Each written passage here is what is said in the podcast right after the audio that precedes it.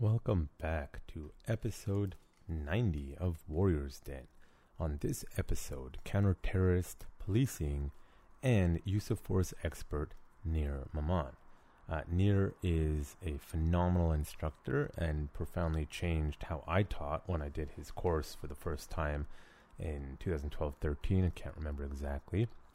And he is world renowned in the counter-terrorist uh, world but uh, this podcast does not do justice to his extensive background. And initially, when we're talking about his his uh, upbringing in martial arts, you'll have to forgive the uhs and ums as he's trying to remember the extensive history of his youth. But once we get into his area of expertise, use of force, counterterrorism training, and his experience in Israel and uh, elsewhere, you can really see the expertise come out as the precision and comprehensive nature of how he speaks. I thought I would read off of his updated website, ct707.com, on his background to give you uh, a, an idea of who Nir is. So, Nir has a professional background that spans 20 years of service in the fields of military special operations, police tactical operations, law enforcement, and high risk security operations. He served in the Israeli Special Force Counter-Terrorist Unit and Counter-Terror School.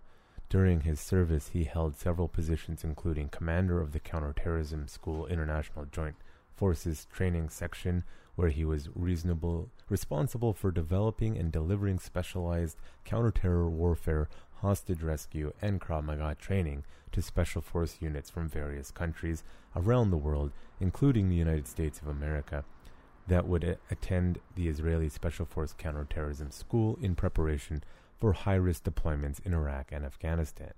He held the position of lead counterterror instructor on the counterterror school's hostage rescue section, where he was responsible for the training, the IDF's hostage rescue unit in all areas of counterterror warfare and hostage rescue, including hostage rescue operations in domestic and foreign hostile environments, close quarters combat, combat, aircraft, ship, train, and bus interdiction, suicide bomber recognition and engage, in engagement, urban warfare, tactical shooting, escape and evasion, and Krav Maga.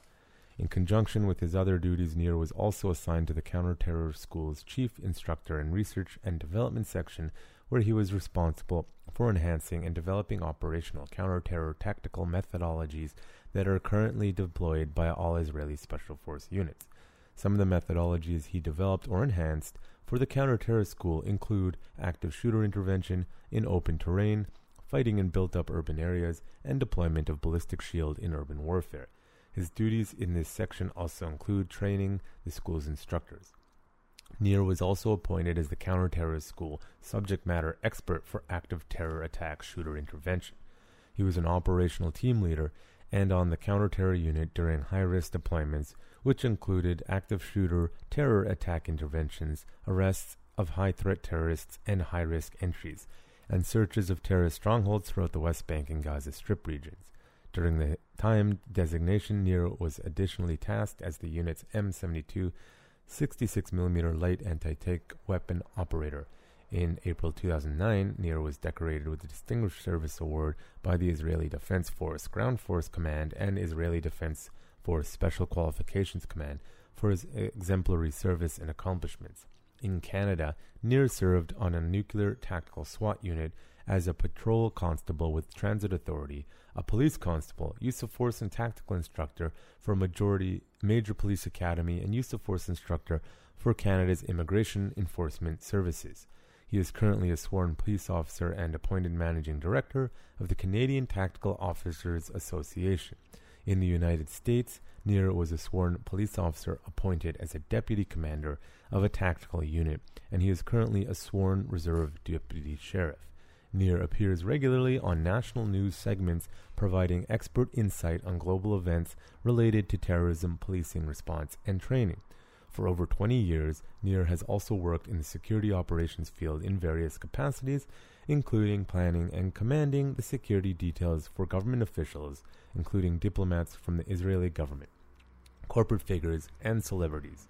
Nir was appointed as the lead security advisor to the Jewish community of the Greater Toronto Area, where he was responsible for developing security and emergency response protocols for community stakeholders, as well as conducting threat risk assessments for the Jewish community schools, community centers, synagogues, and for planning the security and emergency protocols for sensitive and large scale community events. In addition to close protection, operations, and counter-terror warfare, one of Nir's subject matter areas of expertise is hostage rescue. He has been commissioned on several project tasks with deploying rescue operations for incidents related to kidnappings and hostile terror-oriented takeovers. In 2010, Nir was commissioned to develop and deploy the rescue mission of three commercial ships and their crews off the coast of Africa that were taken over and being held captive by maritime terrorist pirates. In 2020, Nir was commissioned to locate and rescue Canadian citizens that was abducted and being held captive in Middle Eastern countries. For the period of three months, the Canadian government was unable to locate the young woman or rescue her. Within 48 hours of being commissioned, Nir was able to locate, rescue, and return her home to Canada. Nir is a certified police use of force instructor and SWAT operator in both the United States and Canada and has a martial arts background of over 35 years with black belts, instructor certifications in Krav Maga, Hapkido, Taekwondo, and Jeet Kune Do. He has been retained as a subject matter expert, witness consultant on legal cases in Canada and the United States on matter relating to officer involvement shootings and tactical applications. He continues to deliver counterterrorism and active shooting intervention, tactical shooting, and Krav Maga training to police and military organizations across North America, including the FBI, the RCMP, and many other. To date, Nir has trained thousands of Special Force soldiers, police tactical SWAT officers, patrol officers, custom and immigration enforcement officers, tactical and armed security officers, close protection agents, bodyguards, and instructor, instructors in all the fields from various countries around the world including Canada, the United States, Israel, and others. That is just a fraction of his background. Can you believe it? I've uh, personally been certified under him, uh, his Krav Maga program, three times, uh, where people from all over the world come, including uh, martial arts legends uh, Burton Richardson, which who I had the pleasure of meeting uh, in, during one of the events. Nir's background is so impressive. There are those who don't even believe it, and yet it has all been verified completely with letters of reference from all of these agencies. This is a man that you want to learn from if you have the opportunity. And I uh, talk about it a bit that the way he taught from a philosophical and uh, more conceptual approach radically changed how I learned to teach Krav Maga. Because before that, it was only the traditional way. And we'll discuss that in this podcast. We talk about his background, as this is the first time he's on, of the first of I hope will be many. We I wanted to introduce who he was and sort of make sense of his extensive background. This is one of the few podcasts, at least recently, where I do very little talking, as Nir has obviously a wealth of knowledge and expertise on various topics. We talk about other than his background, uh, we talk a little bit about the counterterrorism program and his experience in the IDF. I asked him about the Moncton shooting, which resulted in the deaths of several RCMP officers, into which his testimony upon the investigation helped get the uh, police carbines into active duty, not just pump action antiquated shotguns, which are not appropriate for a lot of active shooter situations. We talk about Krav Maga tactical training and the evolution of training as it goes. At one point, we even discuss uh, the Israeli, a modern Israeli approach to room entry, which is uh, staying at the door as needed, which has even changed since I was infantry in the IDF, and we discussed that at some point in the podcast.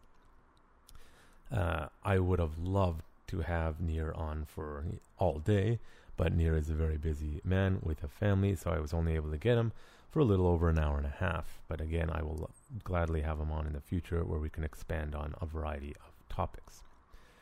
Now, if that wasn't enough for you, it's time to say this podcast was brought to you by Urban Tactics Krav Maga, turning lambs into lions since 2013. You can train with us in person as we are taking new students now. In if you're in the Metro Vancouver area, you can go to urbantacticskm.com and click on the new student tab and you can sign up for us on a free trial class. We are located in Burnaby, British Columbia, out of Budo Mixed Martial Arts. We also offer the Canadian Firearms Safety Course and Canadian Restricted Firearms Safety Course. You can go to that same website, urbantacticskm.com, click on the long winded CFSC CRFSC tab, and it'll take you to a sign up. The next course, uh, when you're listening to this, will be September 25th and 26th. You can click the sign up here on that page to sign up. Limited space. The more who sign up, then I will add more CAS courses as needed.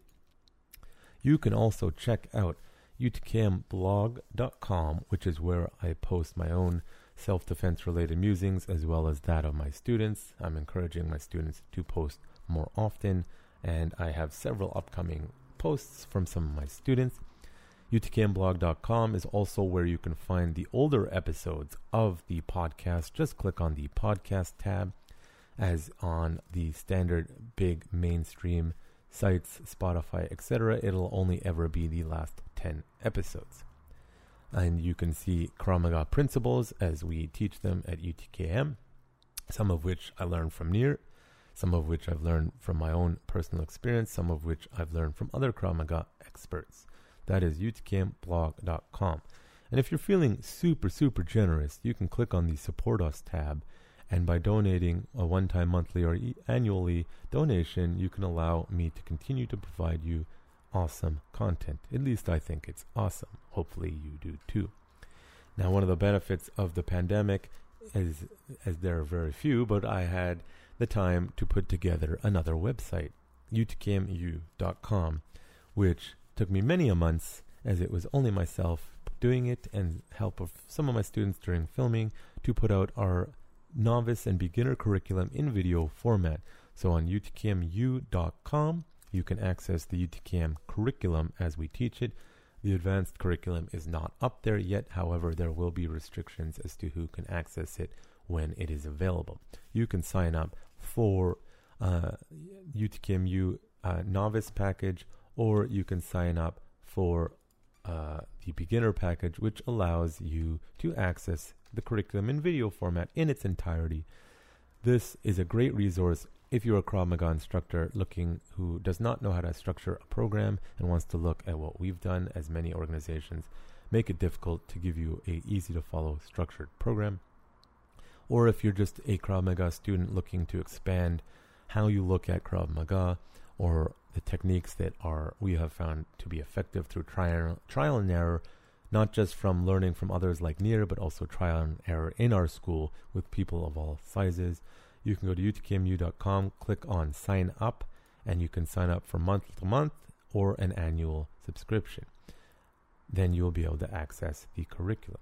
There is also a free to access area if you just want to check it out, which also has links to the this podcast, as well as a firearms safety page that is meant as a supplement to the Canadian Firearms Safety Program. And that is a free resource. You can check that out. You can also check out Urban Tactics Krav Maga uh, on Instagram, Urban Tactics Krav Maga, Twitter, Urban Tactics KM, though it's mainly a feed for other things, as well as on Facebook, Urban Tactics Krav Maga. Pretty straightforward. I would also like to put it out there. I'm not sure if it'll be up yet. Probably not. I am going to having another website, which will be a shop for UTKM where you can buy all our branded merchandise and so much more. I will be expanding that in the future. Uh, it has not been launched yet, so stay tuned for that.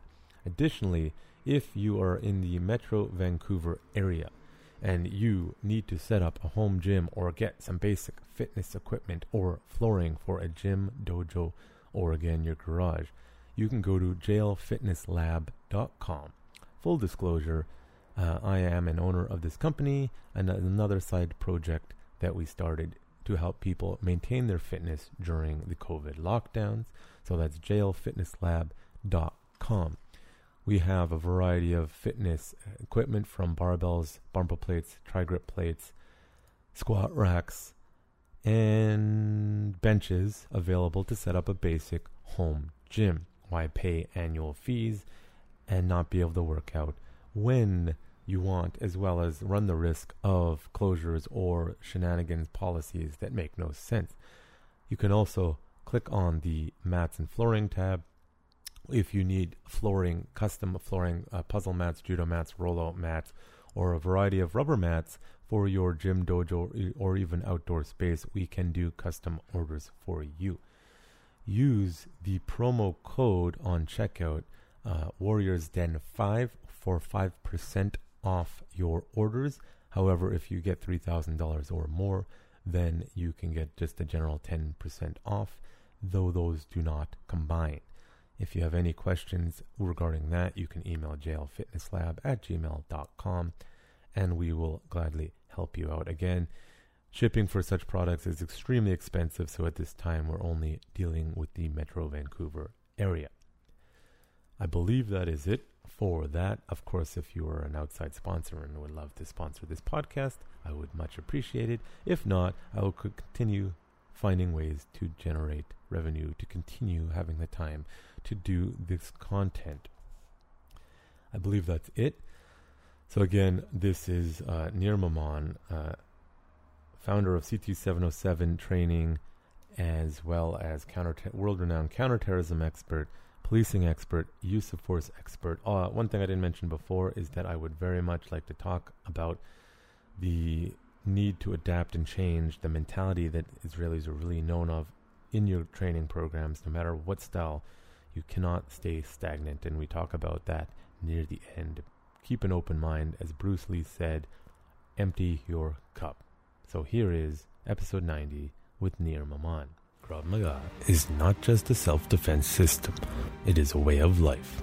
Warriors Den is a podcast for Kravists, fighters, martial artists, warriors, politicians, and general citizens. Consider this the society that separates scholars from its warriors will have its thinking done by cowards and its fighting done by fools. Thucydides. Your host, Jonathan Fader, talks to guests in an open and uncensored format about their fights, their philosophies, and their lives.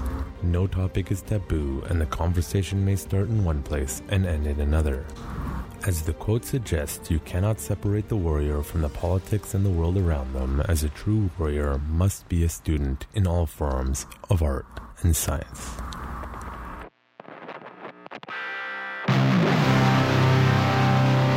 You're listening to The Warriors Den. Warriors Den. Brought to you by Urban Tactics Krav Maga, turning lambs into lions.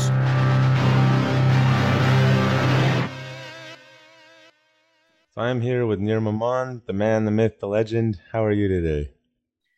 I'm doing fantastic. Thank you. Thank you, John. Awesome. So let's just start. Uh, you have an extensive career that some say might even be too much to believe, but let's just start at the beginning. Uh, your martial arts. When when did you get into martial arts and then Krav Maga?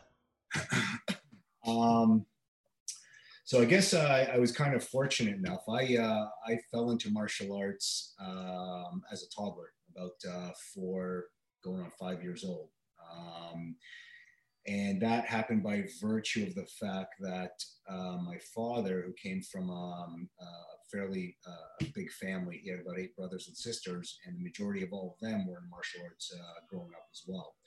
Um, his background. He is from Morocco and uh, grew up in Morocco, and um, him and his siblings started training in uh, karate and, uh, judo. And uh, when he uh, later immigrated to Israel, uh, joined the IDF, and um, that's when he got his exposure to uh, Krav Maga. And uh, you know, spent time between being a, practicing end user soldier of Krav Maga to eventually becoming an instructor. And um, my training kind of uh, happened uh, um, uh, through uh, through home.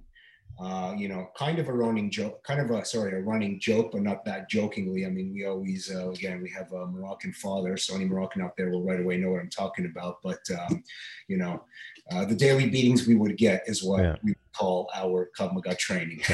that's, Yeah. that's where it began for us. And um, more formally, uh, we uh, we immigrated to. So we left uh, Israel. Um, I was uh, coming up on five years old. We moved to uh, France, where um, the majority of my uh, my father's family, uh, half of them are all in Israel, the other half are all in France, and um, that's the first time I stepped into a dojo was in uh, was in France. We lived there for about a year, and uh, in the neighborhood in, in the central Paris area where uh, most of our family was at that time. Um, again, uh, most of my uh, my uncles who were there were still uh, still involved in martial arts, and I remember going to a dojo with with a few of them one day, and took my first kick at a punching bag over there. It was a big traditional wooden uh, wooden floor. Um, their friend, who was the uh, one of the instructors there, uh, gave me a book,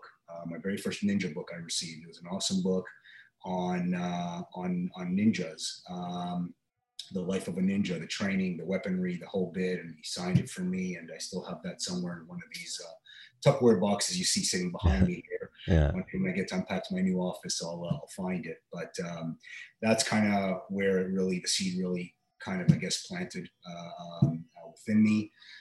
We moved to Canada. I was uh, six years old and um, almost immediately started uh, training um, in karate a little bit. Actually, it was judo first and then karate. And it was at a local uh, community center in, uh, in the neighborhood um, then in uh, uh, what's it called public school uh, i don't remember what grade now would have been uh, i don't know if grade three or four i don't even remember now but we had an after school uh, karate program that was taking place there and so i started training there and um, at the age of i think 12 i want to say 12 is where i can say that i really uh, kind of formally started you know, real training and understanding what I was doing and really developing a passion for it.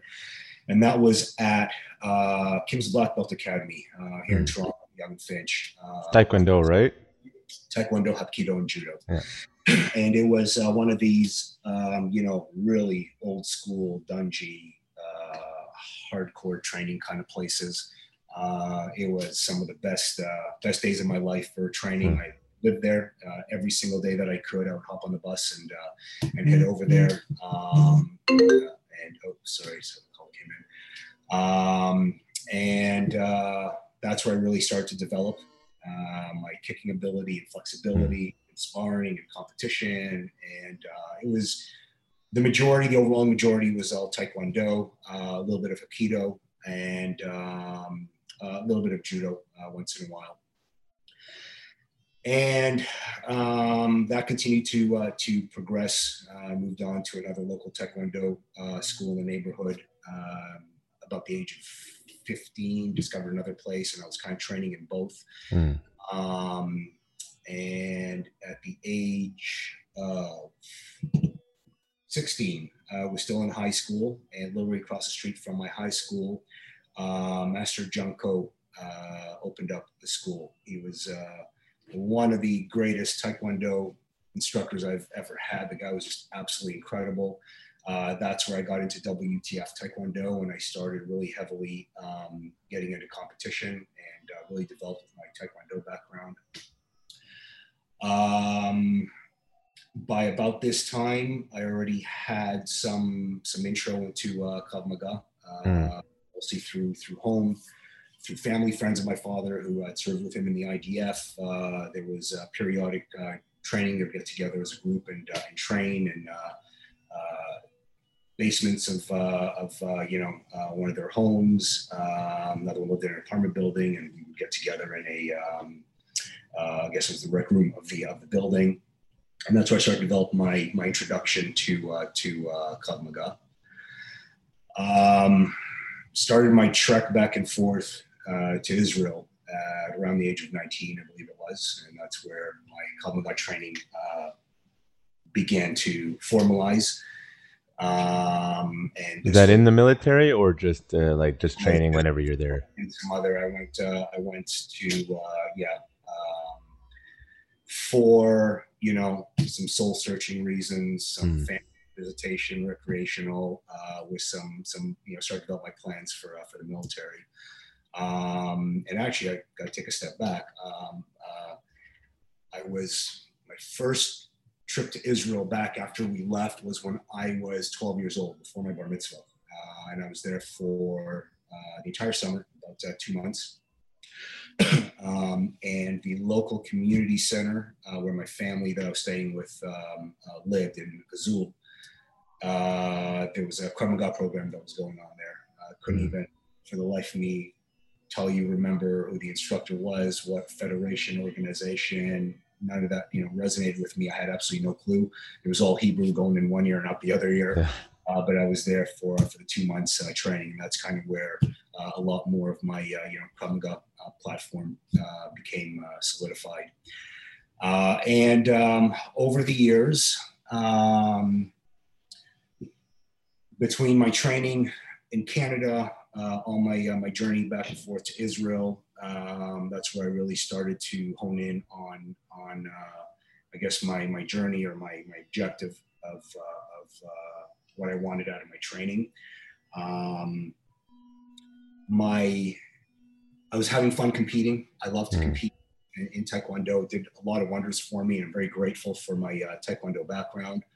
My uh, um, I guess the the event that uh, rung my bell and uh, uh, planted me on my direction of training uh, was a uh, event that uh, I think I would have shared it in one of the certification courses that uh, that you uh, you came to when I was uh, yeah. 12 years old. Um, my best friend at that time, uh, uh, we had the pleasure of being swarmed by a group of about 25 neo Nazis, Mm. and uh, uh, that was uh, quite the beating I took. My very first introduction to uh, multiple attackers. And uh, I decided from that day that uh, my goal was to, you know, become a big bad uh, Terminator, RoboCop, you know, Commando.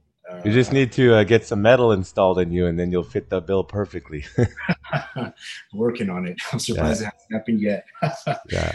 but uh, yeah, that's where my um, uh, that's that's the that event that day was the day that I had decided that I was going to uh, I was going to embark on a professional pathway of uh, military and, and, and policing, and my training was going to be focused on real life uh, uh, survival, and uh, I literally was just firing in every direction, running everywhere that I can, training everywhere that I can. I've trained with a lot of instructors here in Canada, a lot of different schools. Uh, in uh, in from again Taekwondo and Aikido to uh, I started um, at the age of I believe about 17 or 18 uh, Filipino martial arts and Mm. Jiu-Jitsu. Uh, some other systems no need to to put in there that I kind of dabbled in or you know sampled here and there. Um, uh, but that's uh, that's kind of where it uh, where it all happened. it happened, and uh, you know, I uh, I look back today. I can't believe how much time has passed, but I'm going on about uh, 40 years of uh, of training since the day that I threw my very first uh, first kick in that uh, in that dojo in uh, in, in France. Uh, till today, um, Yeah, it's uh, it's quite extensive. I just wanted to expand, like, because you're saying when you're 12 years old, you you- it's Metro Vancouver area, uh, sorry, Toronto area, right? Yeah. Yeah. So, because like when I grew up in Vancouver, uh, anti-Semitism wasn't something I noticed that much. I only had uh, experience once or twice, um, but I've heard stories coming out of the Toronto area back then that anti-Semitism and you know attack the Jew was quite quite a common experience. Is is that the major major event in, in that, or is it something that you had to be wary of continuously? I think as Jews, we've been dealing with it for 4,000 years now. Yeah. It Despite what the media says, right? exactly it doesn't matter where uh, you know where you're at i can tell you that uh, when we when we uh, immigrated to canada um, i've had uh, i've had a few incidents of uh, anti-semitism um, uh, you know, there's I, I've been I've been the target of bullies ever since I entered Mm. schooling here in Canada. That was always a thing until until grade ten. Mm. Um, literally, almost every single year, whoever the popular bully was in my school, I was the popular target for that bully. Mm. Um, and there were times where there were, you know, remarks, anti-Semitic remarks that were made and stuff. And I don't know whether those were really, if if these uh, if these bullies, you know, really uh, felt that, knew what they were talking about. If it was just blind ignorance, um, you know, the uh, the uh, that attack when I was 12 years old, that uh, mass uh, swarming by those neo Nazis, that 100%. You know, these guys were all 80s shaved heads and earrings and swastikas Mm. drawn on their on their clothing. Um, and you know, given given every time they would see us, give us the uh, Heil Hitler uh, uh, salute and all the remarks, and that definitely was you know as pure anti-Semitism as it uh, as it would get. Um, and uh, you know that that was one of the uh, main basis for their for their targeting of uh, myself and my, my buddy at that time. Um, my father, since we got to Canada, um, he experienced on numerous occasions um, anti-Semitism and a lot of stuff uh, back when he started in the workforce, uh, working for different companies. Uh, there were several. There were several things that had come up. Um, so, you know, was it rampant? I really don't know to tell you. I don't think so, but it's more than enough to be noticed and to leave a, a scar and to stay in your memory and to say that it definitely is part of, uh, you know, part of the fabric of uh, of society. Yeah, yeah. I mean, I don't think it's gonna go away. Like Canada's pretty good about it comparatively to say like uh, cities in the states or, or Europe, which is I don't know how people deal with it there. Um, yeah. So was that sort of and the family history was that the, like the motivating factor to go decide to go full full on into the IDF? yeah i wanted to uh, i wanted to um, i knew you know i had that bug that cop soldier bug in me from, uh, from Mm. a real young age my The ninja bug. ninja bug yeah my uh, my entire family um, they've all served uh, they currently still do serve um, so it's been you know it's been part of our um, of our up, uh, upbringing uh, one of my uncles was a police officer. I remember uh, in Israel at, uh, again, the age of about maybe four years old, the very first time. Uh, he was, uh, by the time that I kind of, you know, was big enough to to cognitively understand and process things, he was, by that time, several years on the, on the Israeli police and working in undercover capacity. So I never really understood what it was. But I remember one day going out and uh, in his driveway, there was a uh, police car. And I was enamored by him. Like, what in the world is that? I ran inside, and two uniformed police officers uh, that uh, worked out of the station came by to visit him, and that's the first time I saw a uniform, and I was really, really uh, intrigued by it. And uh, it's probably where the you know the bug was was planted. Uh, going back to that incident again, that swarming um, at the age of 12, uh, I managed to kind of, uh, while I was getting uh, beat up, I knew that I'd better get myself out of this crowd, and I managed to. Um, it was really the the shot that that uh, that grounded me that I took, which was uh, the main guy, Kyle. I won't mention his his last name. Um, I, I had about five or six of these guys on top of me. My buddy was off in another uh, another section of the uh, the block there uh, with a whole bunch of them, and they're all feeding me punches. And I was huddled in and right through the crowd.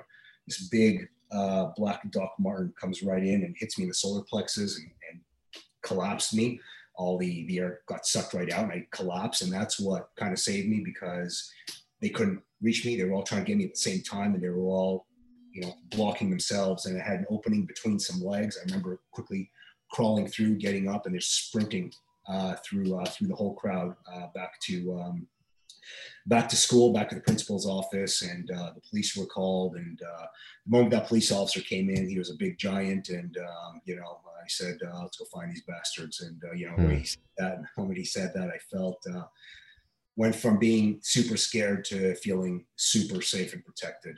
And Mm. that's what I wanted to do for, uh, for others. And um, that's where I said, all right, this is what I'm going to do when I, uh, when I grow up. And so I grew up in Canada. Um, I was Israeli, but I was more Canadian as far as, you know, culture and um, language and, um, and and the whole bit. And I mean, I'd have phone calls with relatives, you know, regular basis back home, and they're all in the service or getting ready to go serve. And it was something that I was like, that'd be that'd be really cool to do, and uh, maybe I should go do that. Um, but initially, I wanted to. I figured I would just go join the Canadian military. I had a lot of friends hmm. from the Canadian military as well, and uh, my uh, my parents. Uh, when I started to give it more thought, and when I started to have these conversations with uh, some of my uh, some of my friends at that time, you know, um, everybody was saying, "Look, everybody's going home to serve, and if you're going to go and put in that effort and potentially sacrifice, do it for do it for Israel," and that made sense mm. with. Me. And uh, the day that I um, asked my uh, my father for all of his uh, documents because uh, I need to go to the consulate and get the, the process going. Um, he said uh, over my dead body, "You're not going to IDF. That's not why we uh, we took you guys out of there. Yeah, yeah. Uh, go join the Canadian military if you want. I don't care about that. You can go ahead and do that. but uh, my my parents actually invested time in having some of their local Israeli friends who had served in the IDF, some who had served with my uh, with my father, come sit down and talk me, try to talk me out of it. you know, that's and, uh, super common. When when I went, same thing. You have all these people. You shouldn't do it. Don't do it. Why are you doing it? I don't even have that much family there. I have some, um, sure. and it's it's it's a. I don't know if it's just a Israeli or Jewish thing. Why would you go join the Canadian? Don't do the Israeli. exactly. Yeah. Exactly. So you know, um, and we all know uh, the relationship between kids and parents, the more yeah. that try to stop you from doing something, the more you're going to just uh, run towards it. And so I remember calling my parents one day from Israel saying, all right, see you guys in a couple of years. they just yeah. had to uh, face that reality. Yeah. So then how did you get into CT 707, uh, the unit? Uh, because like a lot of those units, like I don't know what half these units. You know, there's a million a million units in Israel, and uh, anyone outside of Israel definitely has no clue. And even in Israel, people don't always know which unit is what. So how how did you find yourself from disobeying the family to in in one of the best units at the time? So um, I was back and forth. I was back and forth from that point um, uh, to Israel a few times. Um, I started out doing some some other paramilitary stuff uh, before I actually joined the IDF. Um, I was in a, a, a counter-terror intervention unit in uh, in the uh, Shtachim, uh, in the um, uh, settlement that I was uh, living in. Mm.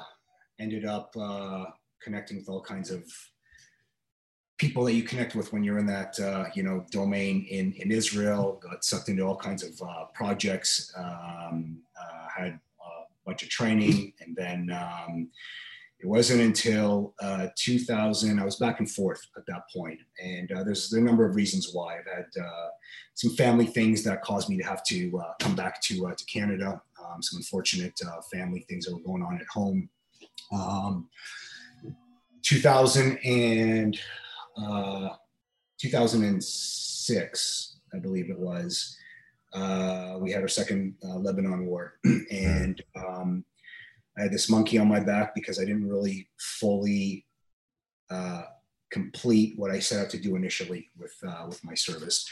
And I said, enough is enough. I, uh, I got to go back. And um, it's next to impossible, you know, uh, as you know, the IDF yourself. It's um, it's its own world. 18 years old, you're in. If you are in and you sign for Keva, that's where you stay until you're, you know, you're an old guy uh, like me. Uh, or if you go out, you're out and that's it. But to come into service at the IDF, um, unlike any other country in the world, when you're in your 20s, hmm. uh, it's it's an almost impossible battle. Um, yep, I know. All kinds Very of well. stories of you know guys who said, "I don't care that I'm you know 28, 29, 30 years old. I'm going to serve." And there's some great, great stories of how guys were able to uh, you know uh, uh get themselves into uh, force the IDF to take them. Mm. Um, I started reaching out to former colleagues, uh, friends, relatives uh, professional um, uh, connections that I had in uh, all throughout Israel, from the military to the police to uh, the uh, security uh, establishment, and um, sending out my my resume everywhere. Um, adamant that it was time to to go back. We had the second Lebanon War that started. At, at this time, mm-hmm. I was. Um, I was working in, in law enforcement, policing here in Canada. Mm-hmm. So, former police officer. I was um, um, work at the Atlantic Police Academy out east uh, as a use of force and tactical instructor, um, running a tactical division for all the uh, the post uh, 9/11 initiatives that the Canadian government was starting to implement. So, mm-hmm. um, you know, uh, nuclear SWAT teams and specialized um, uh, uh, policing teams, and um, augmenting all the uh, the knowledge base and capabilities of, of uh, the law enforcement community across Canada and everything related to counterterror warfare. And um, uh, I, uh, I, I, second Lebanon war happened. I said enough is enough already. I got friends and former colleagues that are all in there fighting, and I wanted to uh, to be back. And I. I just stopped, you know, to no end. It just takes the right person to to finally connect with. I connected with a back then he was a lieutenant colonel um, and uh, he said, no problem, I'll uh, find a way to make this happen for you. Hmm. My resume, um, right after the war, literally about a handful of days after the war, when everything kind of, uh, you know, the, uh, the whole administration opened up again, everything went back to normal. He called me up and said, um, uh, so I have something for you, um, but there's no guarantees. Um, you have an interview request with the commander of uh, the counterterror unit, the uh, the mm. Lotar. Um, they reviewed your uh, your resume and uh, they want to talk to you. Um, so mm. you got yourself on a plane, fly back uh, to Israel, and there's no guarantees, there's no promises. Um, it's on your own dime. See what happens. So I was on a plane within a few days. Um, flew there, went to uh, Adam, and I had uh, my interview with the uh, commander of the unit at that time, um, Gil. How old were you at that time? Twenty, I think twenty-seven. Hmm, yeah. Yeah, I think about twenty-seven. Uh, twenty-seven, maybe twenty-eight. And you probably so you had like uh, in the Canadian Nuclear Tactical Response Team and all the adjoining things. You what five six years doing that prior to this? I had look. So I actually got into um, you know I started I started in the um, in the profession we'll call it um, when I was about 18 years old. Hmm. Uh, um, yeah, 17, 18 years old. Um, and it was in Canada, here in Canada.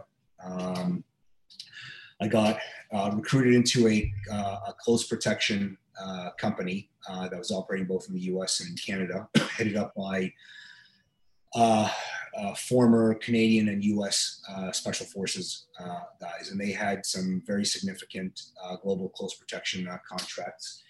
And um, a friend of mine who was connected to the, the um, head of the Canadian management contingent, set up an interview for me. I had a extensive martial arts background by this point. You know, I uh, looked like an aspiring soldier, police officer, whatever you want to call it. I had the uh, the demeanor and the composure, and I carried myself, you know, very professionally. And the mohawk, right? this is the first of its kind. No mohawk. I don't remember what haircut I had back then, but uh, um, uh, got hired. I got hired on. Uh, went through um, pretty rigorous initial uh, training. Um, uh, kind of training and qualification with them, uh, for lack of a better term. Uh, we had training uh, every Mondays and Tuesdays for the entire duration of our engagement with the uh, with the firm, um, and it all ranged between you know uh, martial arts, hand-to-hand combat training, tactical firearms, and tactics, including close protection. It was it was pretty hardcore. I was very fortunate to to you know um, have connected with them, and I had an incredible foundation already built through that very quickly I turned uh, uh, to become one of the uh, one of the uh, the DT head-to-hand instructors because of my background uh, for the uh, for the organization. So that's kind of where it all started, and then. Um, you know, I, I, had a variety of projects that I was engaged in, from different close protection projects to security-related things. Um, I had training that I already did uh, in Israel, uh, going into you know about 19, 20 years old, counterterrorism training, and uh, and all kinds of other stuff. And um, and then I started with the uh, with the uh, Atlantic Police Academy. Uh, that was in 2003, um, and I had a lot of a lot of training that I went through um, uh, from there. So, uh, being an instructor as well, that opened up the door for me to go through a lot of uh, different um, uh, courses, um, from DT courses to tactical shooting and, and uh, tactical courses. Um, so by the time that I sat down for my interview with the uh, commander, um, I already had a, a pretty, you know, robust resume. And um, additionally, with that, um, at this point, uh, the IDF, you know, has always been kind of a go-to place for a lot of different militaries around the world that would come and, and, and train with our different units to learn what we do and why we do it. But after 9/11, that uh, relationship really became formal and became kind of uh, a, a staple as far as the uh, the SOP for uh, a lot of the different uh, uh, um, militaries around the world and for the US as well. Uh, so it was a regular thing. So we had the, uh, the IDF's international training branch that was formed because of these relationships. And um, in Mitkan Adam, which was the home base for where all these units globally would, would come to, uh, to learn from all of our special forces, uh, we had the International Joint Forces Training Section that was, uh, that was started. And so, um, you know, in addition to uh, me just being another Israeli wanting to come back into the service and to and to serve, um, and being you know just another regular kind of uh, IDF soldier, um, there was a very unique predicament in that um, the uh, the Lotar was uh, was uh, the host to all these foreign units um, for uh, training missions that were very very significant. And you know, as uh, as as uh, Owen said to me at that time, you know, I've got these Green Berets and Marines and, and other, you know, uh, uh, units that uh, I don't know if I can mention or not, so I won't. But uh, they're coming here, and these guys are, you know, in their late 20s and their 30s into their 40s. They've mm-hmm. been in 15, 20 years. These guys are seven feet tall, eight feet wide. Yeah. Um, you know, it's funny you say that because I, I spent time at Mitkan Adam uh, for sniper school, and the Israelis were always, uh, you know, trash talking the Marines. They're like, "Oh, they're big dumb idiots." I'm like, "Nah, that's a stereotype from Hollywood." And then I, I met them when I was there, and they're all huge. And I'm like, it's, I could not believe they're all huge. the shortest guy was like 5'10, but he was still must have been like 200 pounds. 100%, right? So, I mean, I'll tell you what the secret is to that, right? So, uh, only only IDF soldiers would uh, would uh, you know will understand this. But uh, if you've been to other militaries around the world and you go visit their their um, uh, their uh, their um, uh, their their uh, their their kitchens, cafeteria, their, yeah, cafeterias, whatever their mess halls, and you see what they eat, and then you yeah. come see what they force feed us in the IDF, you'll understand. and when when every single U.S. unit would come uh, to us for training, the number one reason for the jumping for joy for all of us is because yeah. they come with their own kitchens. They come with their they come with steaks and yep. meatloaf and ribs and chicken, and they have their own designated dietary necessities that uh, they bring, uh, which are things that we only dream about in that. Yep. so, there's no shortage of, uh, of protein uh, for uh, for them, which is fantastic. But um, that's got to be one of the reasons.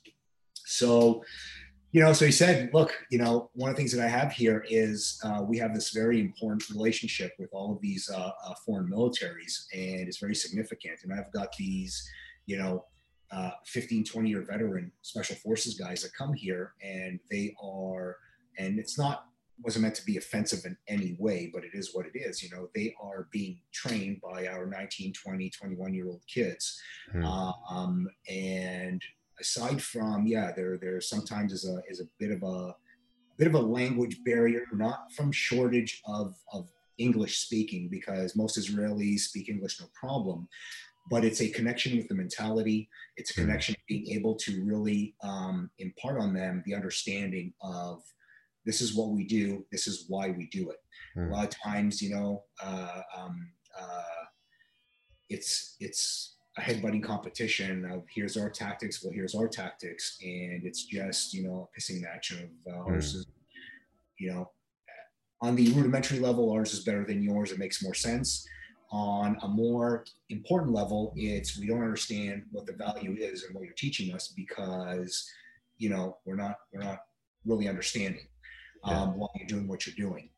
Yeah, And- you know, it's uh, it's I, I find that a really important uh, sentiment because, for example, when I did the course with you for the first time, it actually really changed my my worldview of, of self defense and Krav Maga.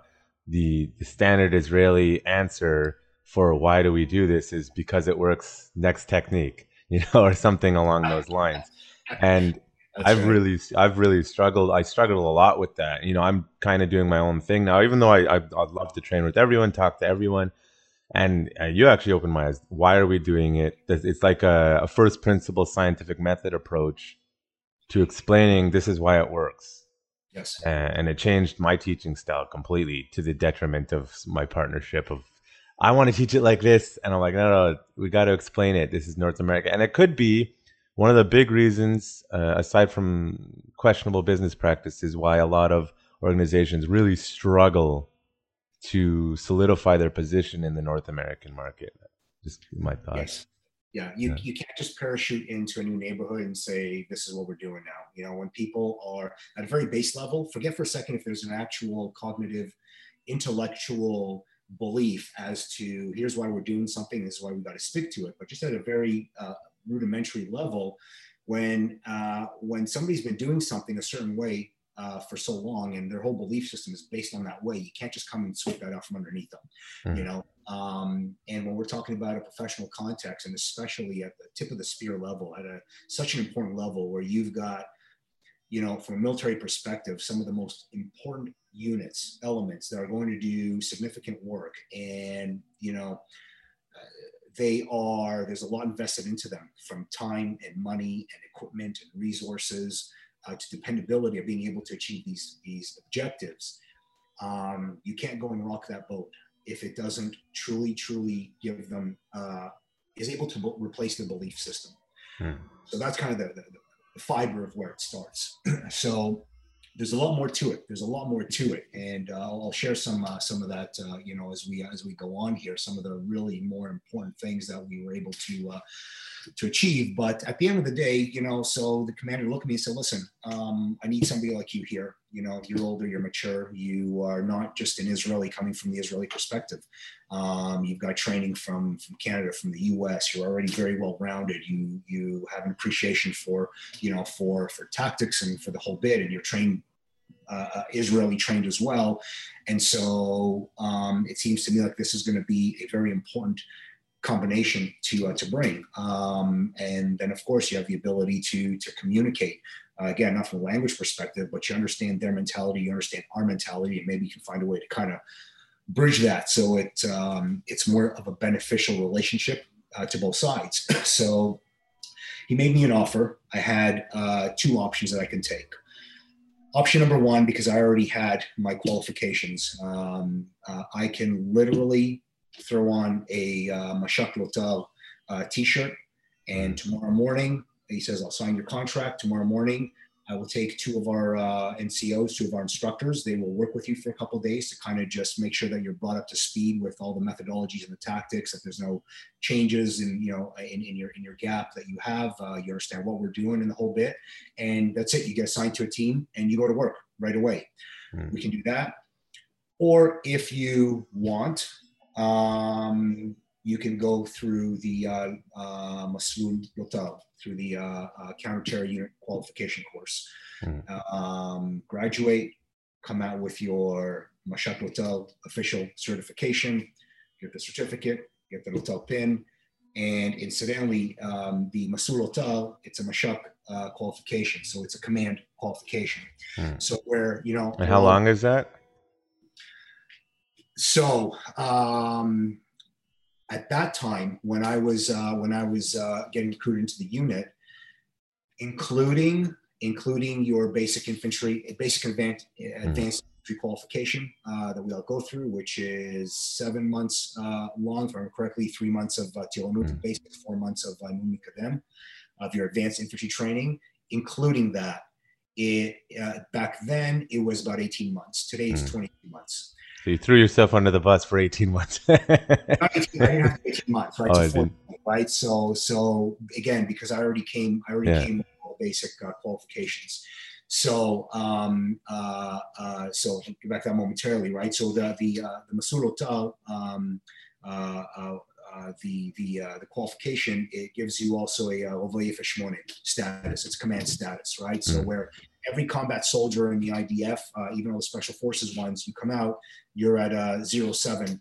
Uh, uh, 07, the English translation, I believe, is a rifleman uh, uh, 07 uh, status which was always the benchmark minimum for anything you wanted to do outside the IDF. You want to go to the Shabak, you want to go to the Yamam, you want to go to any of the special police units, the whole bit. You needed at minimum to be a certified uh, combat uh, IDF uh, vet with a, uh, a 07 uh, status. And then a couple years before I, I went um, I went back, they actually changed it everywhere, right across the board. It was you had to be a minimum of a F1, a 08. They wanted people coming in that had command capability and leadership uh, capability, were more mature, more qualified.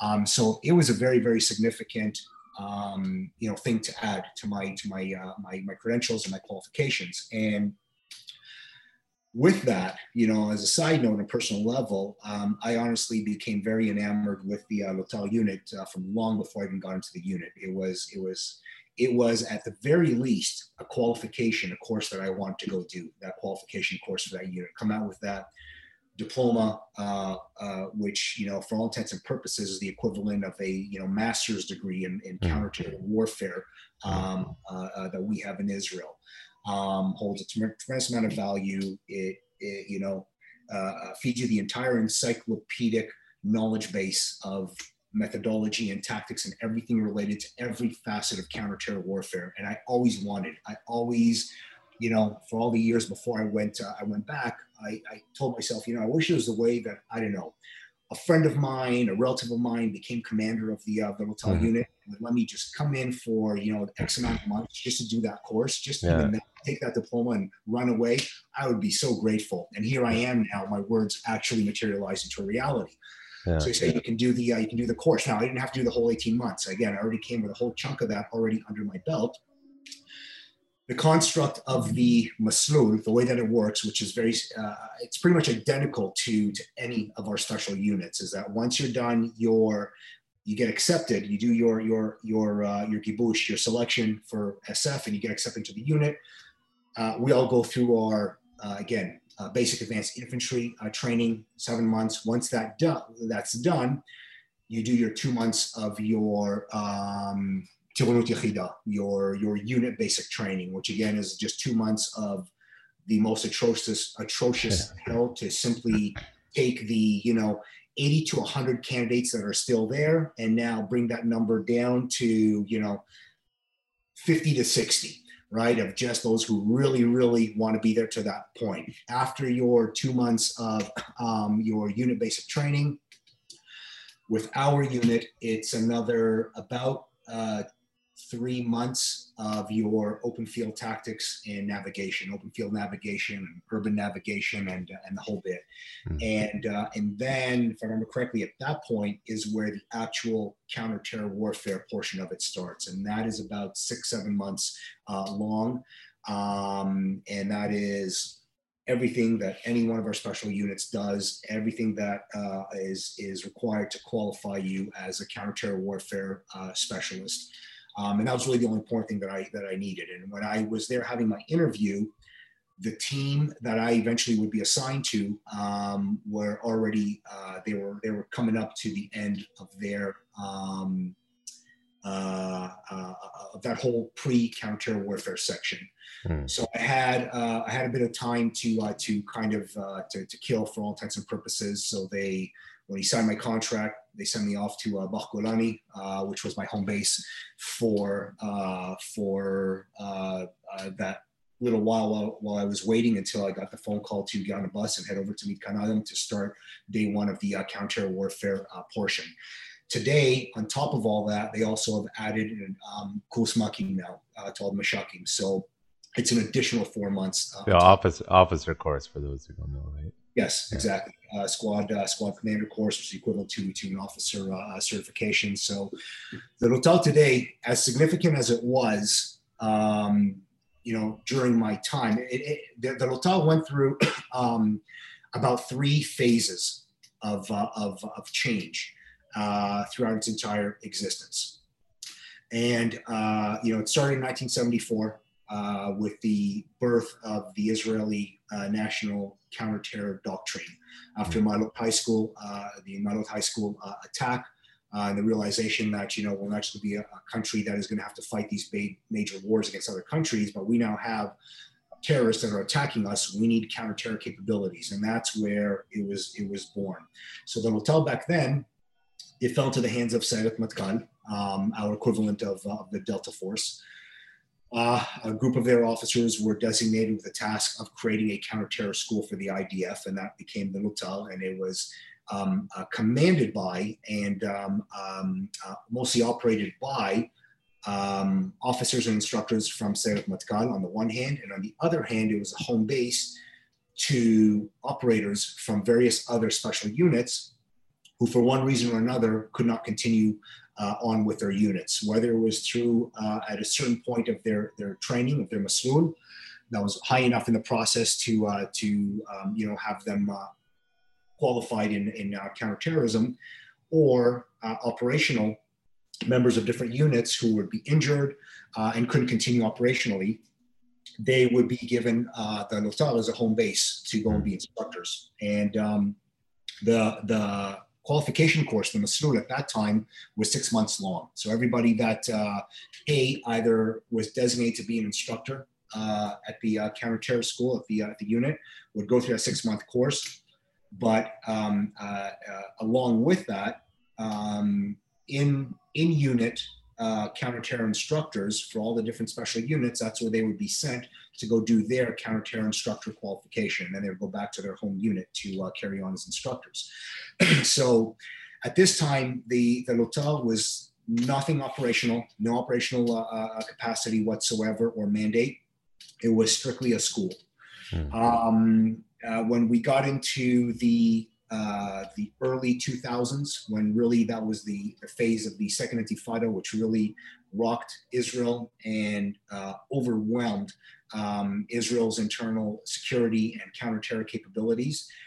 A lot started to come to the forefront there. Everything from uh, you know new units that had to be uh, put together to address various uh, various new paradigm threats um, every settlement in Yeshuv uh, would have to have its own uh, its own uh, quick reaction uh, intervention uh, force, and that became very formalized with um, you know training that would be done through the IDF uh, to to bring all these uh, these um, domestic QRF units together. Um, and the Lotar also started to change. So, um, you know, the realization came that it really doesn't make sense that you have um, a subject that is very detrimental to our survival. And it is the subject that is uh, uh, the number one tool that's used by all of our um, units out there, which is counterterrorism, counterterror warfare, and that it is being taught by uh, instructors who don't have that connection to the field who don't have uh, the ability to themselves really see and understand what these methodologies and tactics look like and and uh, be in environments where they can really um, have that that feedback and that that, that crucial understanding um, and then of course they're sitting here you know teaching training uh, operational uh, uh people so it doesn't you know every other military in the world doesn't work that way when you mm. are an instructor in the us military uh, you know, in many uh, subject matters, but especially one um, uh, equivalent to, to counterterrorism, you've already come, uh, you know, with about 10, 15, 20 years of, of operational service behind you. And so when you're standing there at the forefront teaching all of these uh, other units, um, you know, you already have that uh, that command and that respect and that credibility and that knowledge base um, uh, uh, behind you. You also have the ability to really answer for what it is that you're doing. The most detrimental thing to an instructor is when a student asks why, mm. and you don't have an answer. Um, not having an answer is one thing because believe me, there's still times today where I may get asked something. I say, you know what? I never really thought about that let me give it some thought. And I'm gonna get back to you on that, right? But in an overall capacity, in your area of specialty, your subject matter expertise, when you're telling somebody this is how you're gonna enter a, a room, and they ask, well, what about this or what about that? And you can't give an answer, your answer doesn't make sense, or your answer is the go-to answer. You know, this this is what the entire tactical world rides on as far as uh, um, addressing or countering a student asking them why. It is because it's what we've always been doing. That's the classic, that's right? Yeah. Uh, you hear that answer, turn around, run away. All right. Mm. Uh, if a surgeon can't tell you this is why I'm about to cut into your brain and do this, if their answer is well because that's the way we've always been doing it, mm. you're not getting near my brain with a scalpel, buddy. Sorry. All right. And there's no less importance and significance in the world of, of, of counter-terror warfare in, in, in, in special operations. Yeah, so, it's interesting. Like, um, I think in the counterterrorism world, people very much appreciate that. Uh, most of my experience is teaching civilians, and, and uh, the students that stick around, they love that approach. I'm explaining the why, the how, so that they can understand. And, and sort of my uh, explanation for that is the honest truth is that most of my students are not going to stick around past three months, so they won't actually develop the fundamental skills they really need. So if they don't understand the why and the tactics as a base level, those techniques they learn are probably useless to them. Um, occasionally, you'll get a student who comes in who has watched too much internet or who's been indoctrinated by traditional martial arts, and they're like, "Why are you talking so much in a beginner class? I want to do." And I, people have really been indoctrinated in many ways, at least in the civilian world, to not not think like that to the detriment of the martial arts world. You see, in in the in the jiu-jitsu world, uh, are you familiar with John Danaher at all? Uh, no, unfortunately, I'm not. Yeah, so he's he's uh, he used to be a philosophy professor at uh, Columbia U. He's now a uh, jiu-jitsu instructor under Renzo. He's a black belt under Renzo Gracie, and he has like stormed the jiu-jitsu world in the last five six years because his approach is very much a, a philosophical why what's the principles to the detriment of the Gracies who are pissed off because they're seeing the results that he's producing in his students, which is champion after champion after champion. And, you know, changing, I think, you know, if you, he has a lot of podcasts out there he's done with like Joe Rogan, etc. It's, it's a very, when you see that the, the teaching the why and the understanding gets better overall results, right? The traditional way of doing it, you know, which is most people, they get very annoyed. 100%. Yeah. Absolutely. That's, uh, it's very fascinating. So, you know, uh, I'll tell you, like, for example, on that, on that topic, probably the most, um, uh, the word I'm looking for, but the most, the most, uh, important lesson that I ever got, um, on this subject, uh, it's got to do it's got to do with uh, with our tactics, specifically our rudimentary tactics, because that's where we really really stand out is how we do things in Israel. Mm. Um, everybody runs into uh, you know from the hallway they run through the doorway into the room and uh, take care of business uh, once they're in there and in israel we like to hang out on the doorway and do yeah. everything in the doorway right and um, this is the one thing where consistently consistently every single foreign unit that I would have. You know, when I when I make references to to different, um, uh, I guess, uh, global geographies and countries and, and, units and stuff, I always reference only Israel and uh, the U.S. And the reason for that is because uh, we do things very differently than them, and the U.S. Uh, essentially has trained every other special operation units in the world. Everybody else pretty much to a huge extent does what the US does. So just as far as the, you know, the actual educational uh, methodological uh, um, uh, standing, those are normally my, my comparative references is those two countries.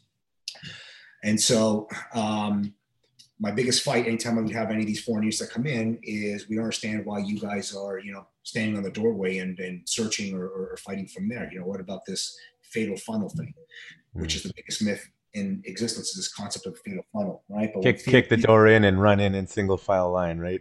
Run, uh, run right in there, exactly. Yeah. Uh, if you don't do it that way, then you get shot. Interesting. Okay.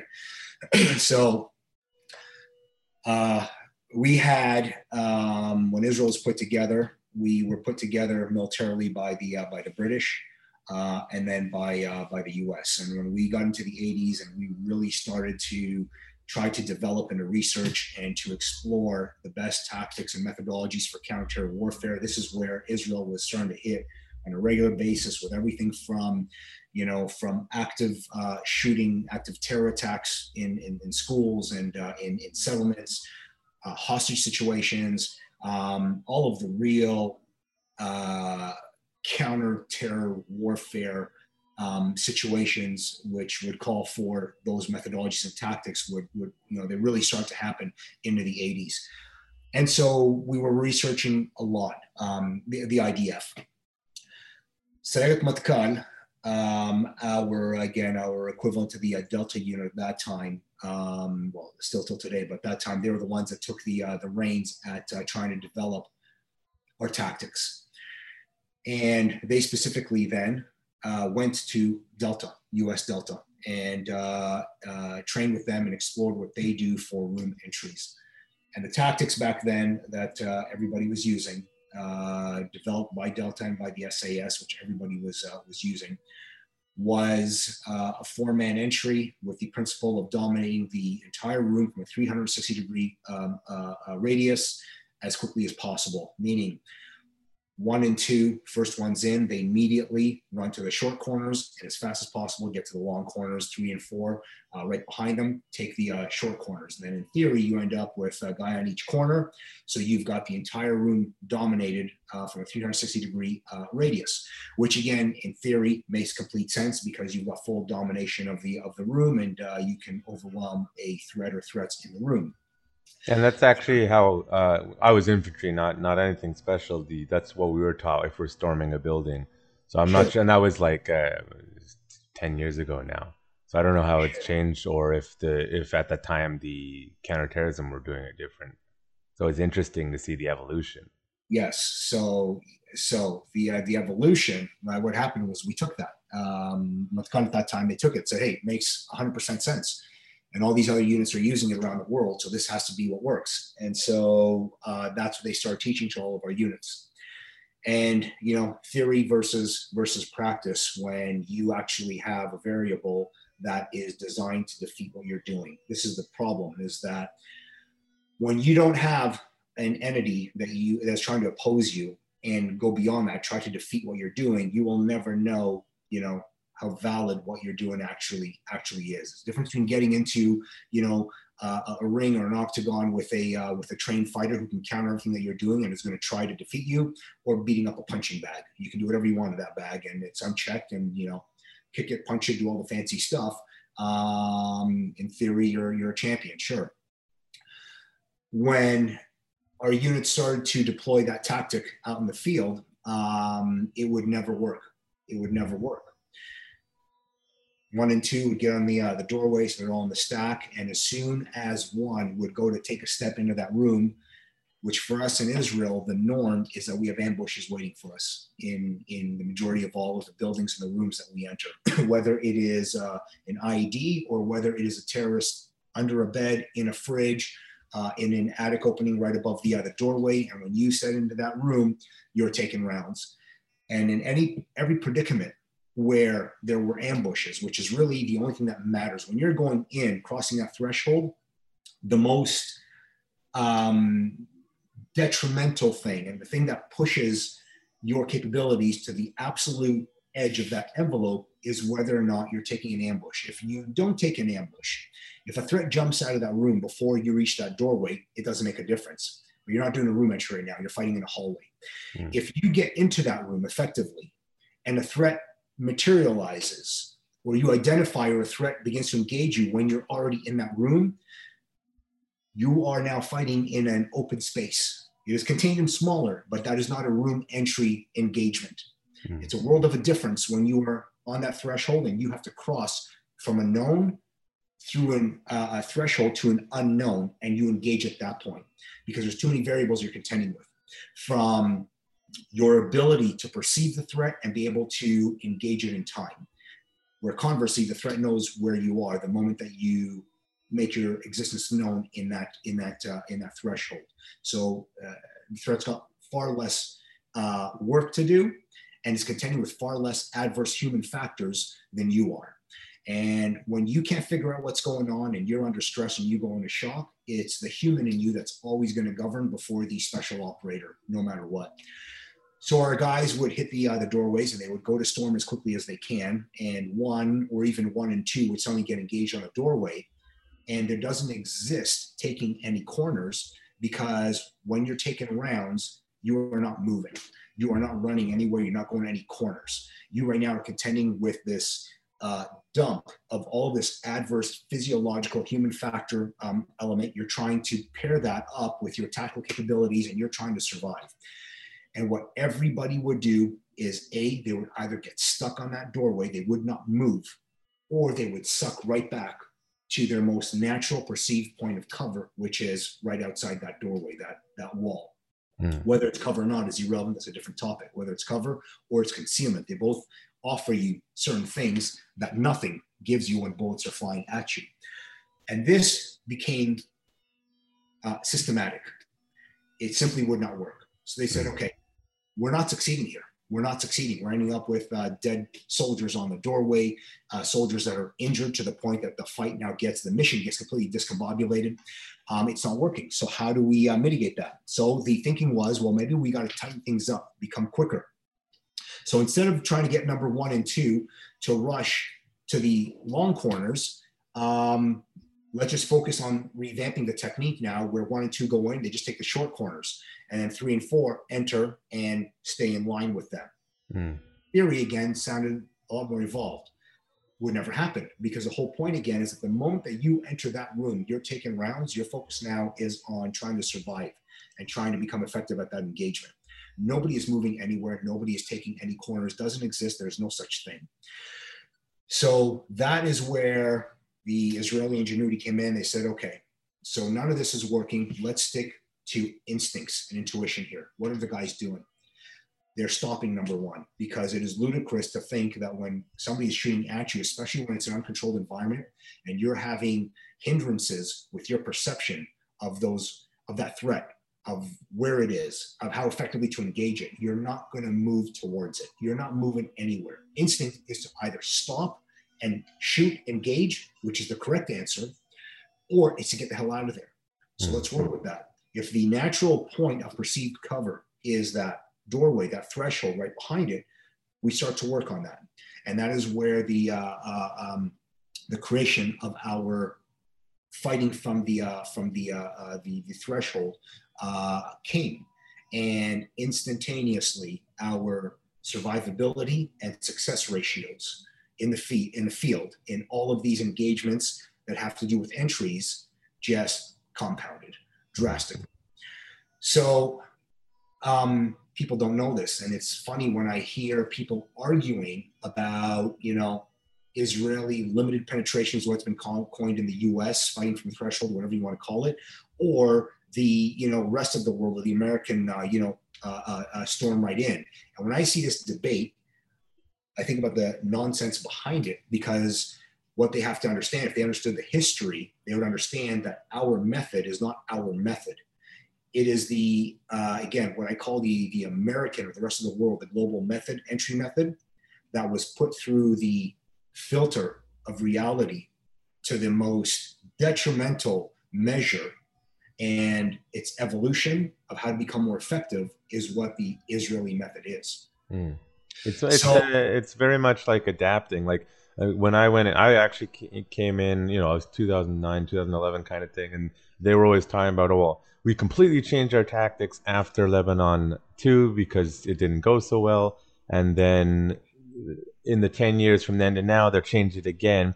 Now compare that to let's say the Canadian military, where they're still teaching like 1970s hand-to-hand combat. There's, I saw an article yesterday. They're fighting over replacing the Browning pistol, and Glock is really pissed. Like the, a lot of, I find the Israelis find success in this because they're willing to change. Even though Israelis have massive egos, they still allow for changing and adapting at a rapid pace as compared to a westernized military, which is this is how it's done. The general is, you know, 40 year veteran, refuses to change anything and then they get stuck. you know?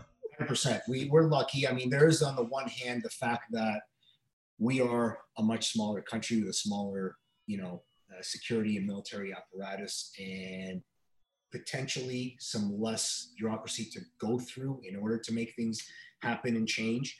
That definitely is a factor that is has to be taken into consideration. To what degree, I don't know, but I know that is a factor there. Um, uh, and on the other hand, it is also the fact that, you know, our reason for survival in Israel is our military. It's our hmm. tactics, counter warfare capabilities. It's our security uh, resources. And so it's not something that we mess around with. This is not a luxury where we can, you know, have a failure in some other foreign land. And if it doesn't work, you know, just call everybody back home. We'll figure it out and then maybe we'll go back. You know, mm. we have nowhere to go. So we have to immediately look at things that don't work and understand why. And things move very quick for us. You know, one of my tasks when I was in the unit was um, I had several tasks, but one of them I was assigned to the chief instruction uh, uh, section of the unit. and my tasking there uh, was to um, maintain a handle and an assessment of all of our operational tactics um, and how they're doing in the field. And the moment that there would be a compromise, um, I would have the responsibility to right away start to uh, revamp the tactics to fix them up. Um, so uh, we would have whether it's situations such as uh, I remember the one of the things that occurred. Um, you know, we have a certain uh, um, even in the special units capacity, our foundation is infantry uh, for all the ground forces, um, and this is because in big wars, we work in tandem with the infantry. So we have to work in the same formations. When we get to the specialty sections, so in Lebanon, for example, our unit was uh, assigned to the different um, infantry uh, battalions, move in with the incursion with the infantry battalions. And once we got to the urbanized areas, um, the infantry battalions would act as uh, security, and our unit would go in and clear all the uh, all the uh, structures. So we have a specific uh, uh, formation for for ground uh, movement. And I remember the day in uh, I think it was 2008 uh, that um, it became compromised. Uh, we had a team from Givati from their special unit that was out in the field, and they were moving in this specific formation, um, and they came under attack, and they right away reacted in the way this formation is designed to to react if they got flanked specifically um, and they reacted in the in a certain response that the formation is designed to uh, to uh, uh, uh, to to provide. And they got ambushed and flanked even by that reaction as if that reaction it was anticipated by this Hamas cell that attacked them. And so we knew right away that there was a compromise in the tactic. And so our responsibility was to immediately uh, uh, change change this whole uh, tactic up. And when these things happen, it is instantaneous. I would get the orders. I would sit down with the commanders of different units that uh, that would experience the, uh, the, uh, the, the failure in the field, and right away we would go to work in redesigning the the new tactic. If it was a tactic at that time, it would get sent up for approvals immediately. Once it was approved, it gets turn to a lesson plan, and we immediately start to uh, to uh, to put it out there uh, from within the school to all the different units. Um, so from that perspective, uh, it was it was fantastic to be in an environment and in, a, in an organization that would move that quickly when we're talking about life saving changes that have to be done. Yeah. Now, uh, I may have my facts wrong. I'm sure you'll correct them.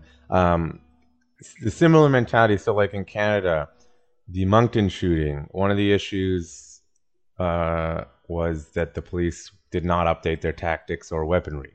And uh, were you involved in the testimony to get the carbines? Uh, and sort of what was the logic behind that? Because, I mean, it's obvious to us, but the Canadian public and, and North American public uh, is constantly complaining about the the quote militarization of the police, which is is not it's it's not a great argument when you actually really understand things. So maybe you know taking that Israeli mentality to Canada, explain that sort of situation and sure. and that uh, where the public has it wrong, I guess.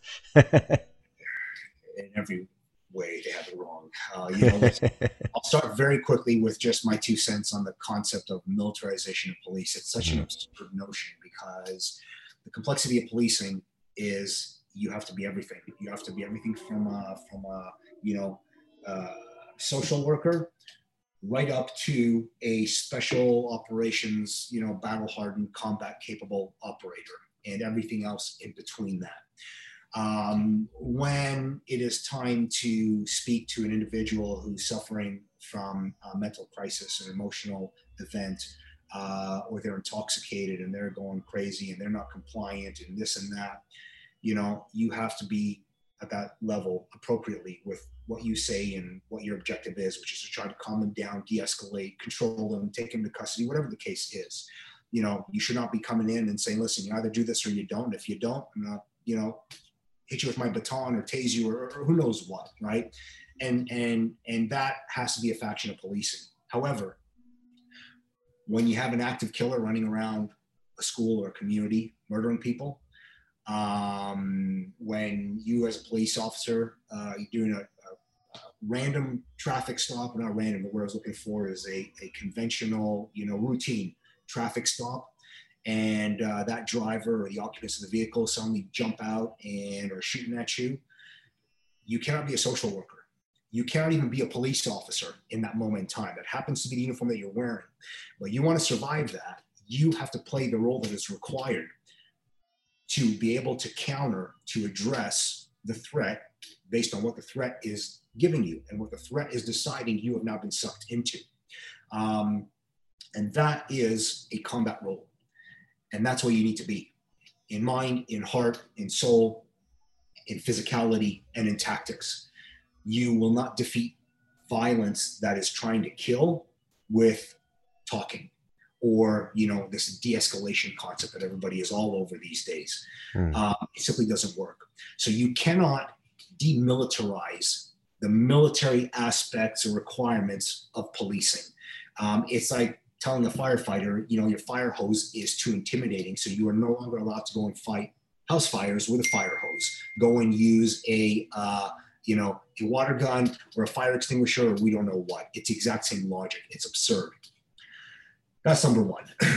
Um, number two, as far as Moncton, as far as what you've referenced uh, with Moncton, uh, so uh, I was involved with a uh, post-investigative aspect uh, to it, which contributed to the uh, the rollout of the carbines, um, and it was within my role with the Canadian Tactical Officers Association, CTOA, where I'm I'm the appointed managing director, and we were contacted by I don't remember the name uh, uh, of the organization right now, but it was an equivalent federal Canadian body to uh, the Health and Safety Investigative Body that was uh, tasked with um, investigating the aftermath and seeing whether um, the RCMP had failed its officers with whether it was tactics, training, or equipment.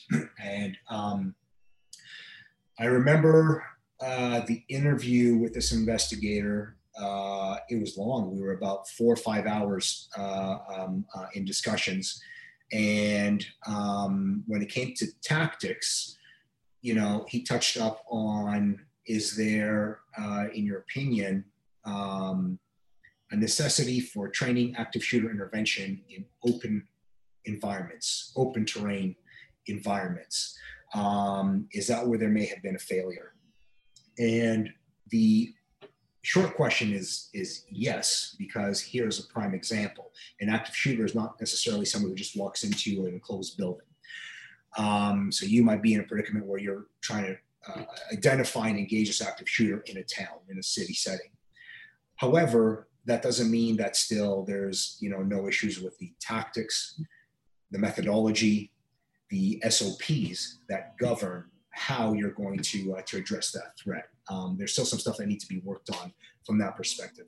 Um, and then a lot of it would revert back to weaponry, Hmm. whether you know the tools were problematic, and that's a yes and no question. Um, uh, you cannot you cannot sit there and talk about weapons and tools if you don't first have the proper tactics and methodology and procedures in place, because you can have an RPG on your shoulder to take out an active shooter. If your tactics, methodology, and SOPs are not effective, your RPG will never come into play uh, appropriately and in the right time, in the right context, in the right way to mitigate that situation. So, it is definitely, in my opinion, essential that you know your patrol officers do have access to uh, carbines um, because they need the maximum round capacity. They need the ability to um, engage a target uh, quicker. And if you have a distance and you're relying on a close range tool, then you're adding seconds to that threat's ability to continue to kill, to maneuver, to outskill you, to, to do things. So if we can impact that threat at a distance, we're in a better place. Um, and then, yes, the ability also to mitigate potential things like uh, hard plates and body armor that a lot of threats, um, I won't say a lot, enough threats have already, um, you know, come to engagements against police with here in North America. Hmm. Um, so they're all factors that are interrelated and that are uh, important. Mm. Yeah, it's like the time uh, some genius thought it would be a great idea to take uh, sidearms from the CBSA at the border, and that lasted all of a few years, and then they got them right back. you know, it's uh, it's part of the trade. You know, what do you want? It's uh, it's the way that it goes. It's the bad guys that decide what the good guys are going to need. It doesn't work the other way around. It'd be nice to live in a world without guns, but guns exist and bad guys have them, so we need them too. That's it. It's the way that it goes. Yeah. So I mean, you're very much oh, part of what you do sometimes is PR for for police, and uh, aside from misinformed public, which we both uh, I would say agree that they're heavily misinformed, there is a PR problem in some ways with how police and military are perceived in North America. I know there's a lot of uh, outside uh, factors probably being paid by China sort of to create a social problem that shouldn't exist, but Sure. if we were trying to create a better image for the police and military, how do you think that might look? I think it's got to come from kind of uh, for right now, just off the cuff thinking. It's a double pronged approach. One side on the police side, and another side on the public side. Um, uh, number one, yes, there definitely are some things in policing that uh, bite police in the ass. Um, as far as uh, procedures, as far as uh, you know, uh, uh, checks and uh, um, checks in place to, to, to make sure that policing is accountable um, for what it does. There's officers out there that uh, don't belong in a uniform 100%. Is a systematic problem? No. Is it the norm? No, it's not even the majority. Um, but it is a problem. And all it takes is one bad incident, one bad uh, officer, one bad word, one bad move. And thanks to the media, it's everywhere. And the public who is busy with public related stuff, all of a sudden, all they know policing is that one tiny isolated variable that to them now is all policing. Hmm. So, you know, you have a multitude of things that uh, that uh, can be put out there. Um, police officers are humans, and you got bad police officers out there. You do have bad humans out there in uniforms. No questions about it. I've known, Hmm. I've known, you know, I've had some experiences here and there with uh, with some myself. Um, I've known of uh, um, certain officers who were not good people. Mhm. When they put uniform on, you never know it. Um, they'd be able to have that line of, you know, they're doing their job and uh, and that's it. They may not have been happy people and uh, and the whole bit, but um, they wouldn't mix those two uh, those two worlds. Uh, and then you do just have bad people out there who happen to be police officers who do bad things. No questions about it. Hmm. That is a a tiny percentage within this already tiny percentage of, of bad policing. I think a bigger problem is policing has been turned into Play-Doh and everybody's trying to mold it into, you know, something to fit what the narrative is or what the perception is that police officers are expected to do a hell of a lot more than they can do as Mm. people and as professionals. And, um, you know, it's next to impossible. You know, you have to pick a specialization, become good at it, and that is how you become good at something and, and del- deliver good results. When you're expected to be an expert in so many different facets, you're simply you're jack of all trades and an expert at none. And that inherently already brings problems to the table.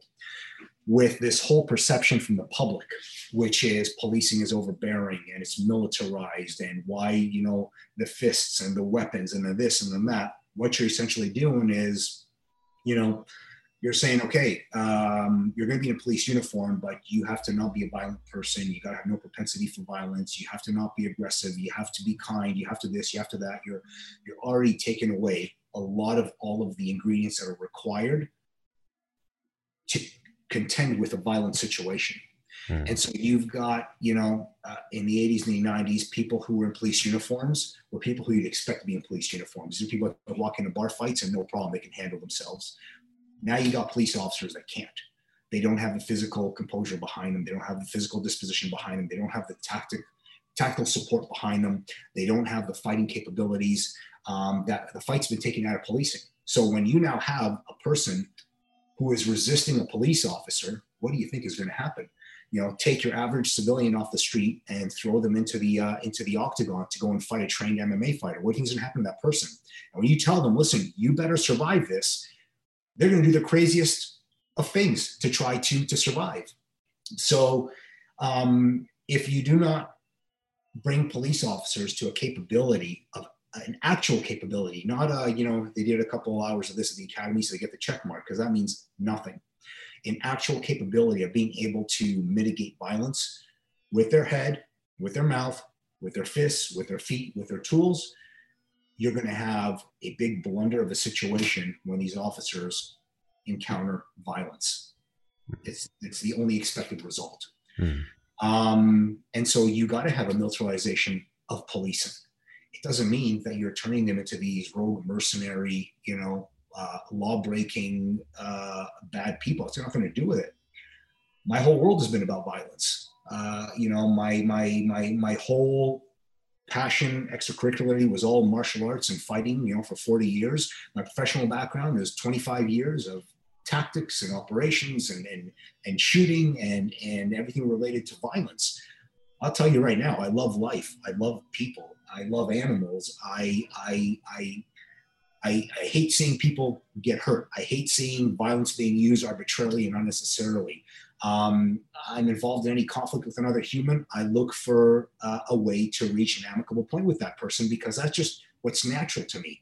My whole passion for the science of violence has never made me angry, has never, you know, uh, given me a temper, has never made me short fused, has never uh, made me say, you know what, I feel like going beating someone up today, has never made me for the ever abuse any authority I've ever been given. I've worn a lot of uniforms, a lot of badges, a lot of uh, oaths to uh, serve and protect in, in three different countries, and I have never once, even when I could get away with it if I wanted to, never once abused that authority. The authority is a byproduct. I've never once abused that that that trust and that relationship with with people I was dealing with. When people mm. tried to hurt me, I would do what I had to do. You know, I do not like anybody appreciate being spat at and, and, and being threatened and, and, and all this stuff, but I have never once become arbitrarily violent because I have this this background of violence. It is not a complicated thing to to achieve, and quite frankly, the more adept a person is at fighting, at shooting, at tactics, the more comfort they have, the, the better they are in that world, the more integrated they are with understanding violence and being able to navigate through it, the more calm they are in these mm. bad situations. And the more calm you are, the better decision making uh, you're gonna you're gonna have. Um, and and quite frankly, a lot of these situations will be resolved, you know, with a lot less force if you've got an officer who is comfortable in that moment of, uh, of, of, violence and, and fighting and, and, and, whatever the, uh, the case is. Mm. So the last point on that, uh, the public's responsibility, the public needs to mind their own business. The public needs to go about being, you know, good citizens. not break the law, and when they see something that isn't palatable to them, because at the end of the day, it's never palatable to see two humans in, in conflict. It's never palatable to see somebody taking a beating.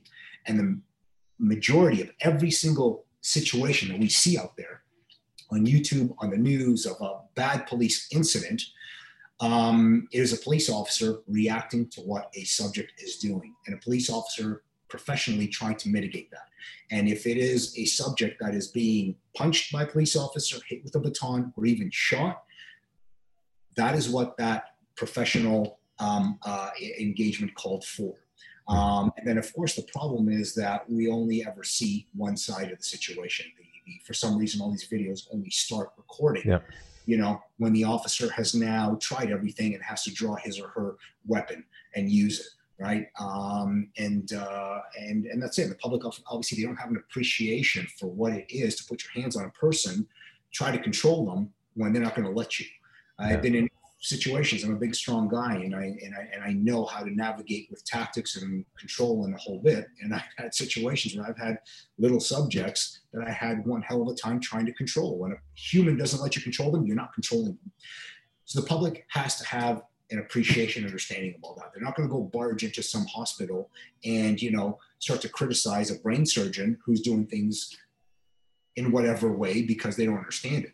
They mm-hmm. got to have that same respect for law enforcement. Let law enforcement do its thing. Um, and, and conversely, again, the law enforcement community does have to stand up more and uh, be a lot more uh, accountable for when it does things wrong and uh, and uh, be a lot harsher on its members who really don't belong in that uniform. Hmm. That's my two cents on it. Yeah, no, it makes a lot of sense, and most use of force expert policing or otherwise they consistently say the same thing one way or another is that if, if police have better training, better are, and are more confident in, in, the ability to deal with it, they're, they're less violent. Um, the trend right now is uh, politicians and uh, and use of force experts seem to be pushing towards police officers getting blue belt or higher in uh, Brazilian Jiu Jitsu. Now, from a, a like I, I tend to agree with that as far as it, if you're going to arrest someone, you need to know how to effectively control. But it creates a logistical issue with to get a good blue belt. It's about two years consistent training. Now, sure. I was doing a, uh, I did an, a podcast with uh, Sebastian Lavoie, uh, Lavoie the other day. He used to run ERT in Vancouver, and he was like, "I want people to be purple belt or higher." Um, because you know the, the saying black belt on the street is is less in conflict um, and when I'm talking to my students, I'm saying it's it's your guys' fault because you're not telling the politicians. I want you to spend the money on training because we all know the training gets cut. They're forced to do all this stuff. Uh, you know, when I talk to RCMP officers, why don't you do the training? Because they don't want to do it on their own time, on their own dime, and then they're worried about uh, legal ramifications if they've learned something that isn't approved. Even though a lot of the approved stuff is not practical. like I had a student go through RCMP Depot and they're teaching, you know, wrist locks. And you know, I'm like, wrist locks from arrest only work if you use pain compliance to get them to move. If they don't want to do it, it's not going to work. And I showed him some techniques which would probably be frowned upon if uh, if the media saw it. But he's like, oh my god, that works immediately. I'm like, yeah, you you you have to, you know, much of what you taught, you got to make them comply. Uh, otherwise, they're not going to do it. So, what are your thoughts on that uh, that training? Uh, before I, I, know you have to probably go soon.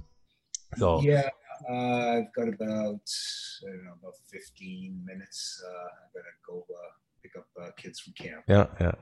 Okay, so we'll, we'll cram that uh, this, and then I want to talk about uh, your organization, CT seven hundred oh seven.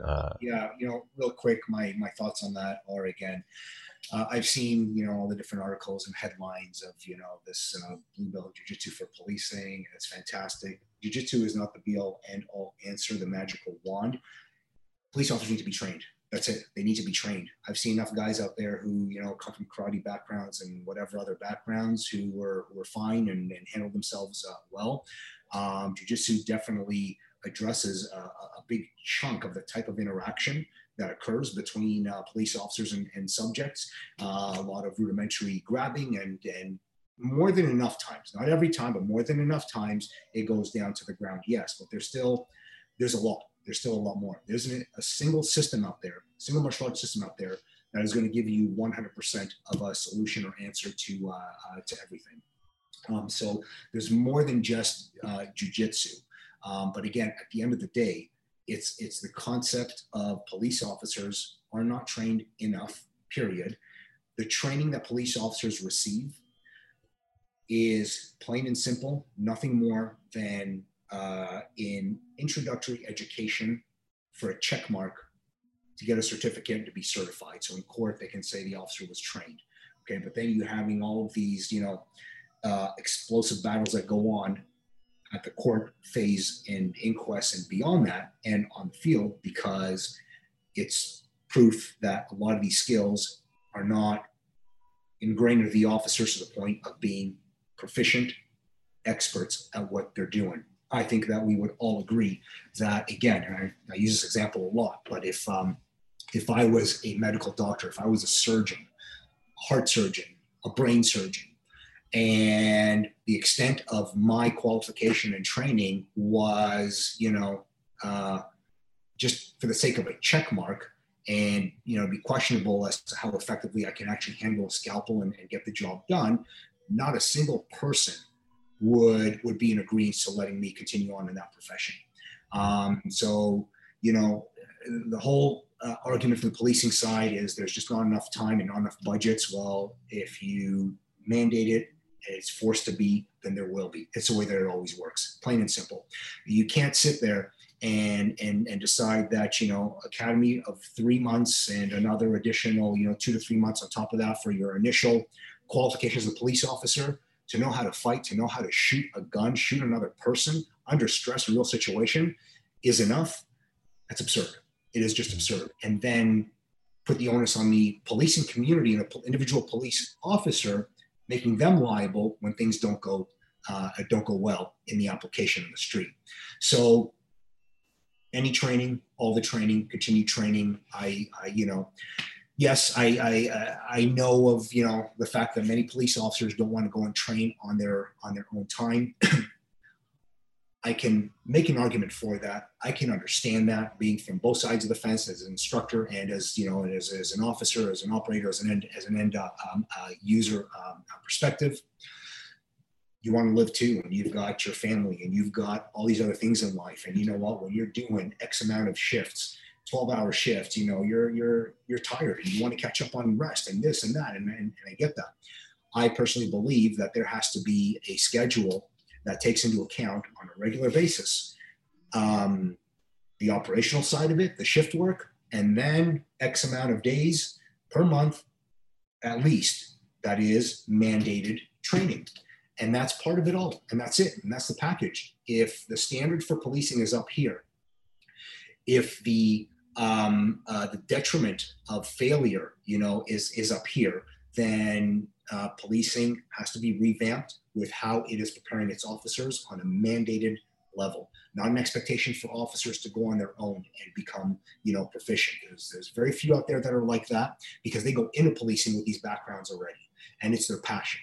I know of many police officers who want to be at that level. They want to be good, and they do go and train you know um, uh, they do what they can but you know their level still is not maybe at the uh, at the, uh, the highest of levels um, none of that should be a thing policing should be this is the line and everybody is brought up to to a standard also none of this you know dropping the bar in order to make the officer pass mm-hmm. i've seen too much of that uh, as well um, you know i uh, I was on a tactical team here in Ontario, uh, a nuclear tactical team, and every five weeks we would have mandated training. um, every shift, we would have two hours that we'd have to be in the gym working out. And that was part of the agreement because every six months we would have to pass the provincial tactical officer uh, fitness test in order to mm-hmm. maintain our tactical officer status and qualification and be able to, uh, to work.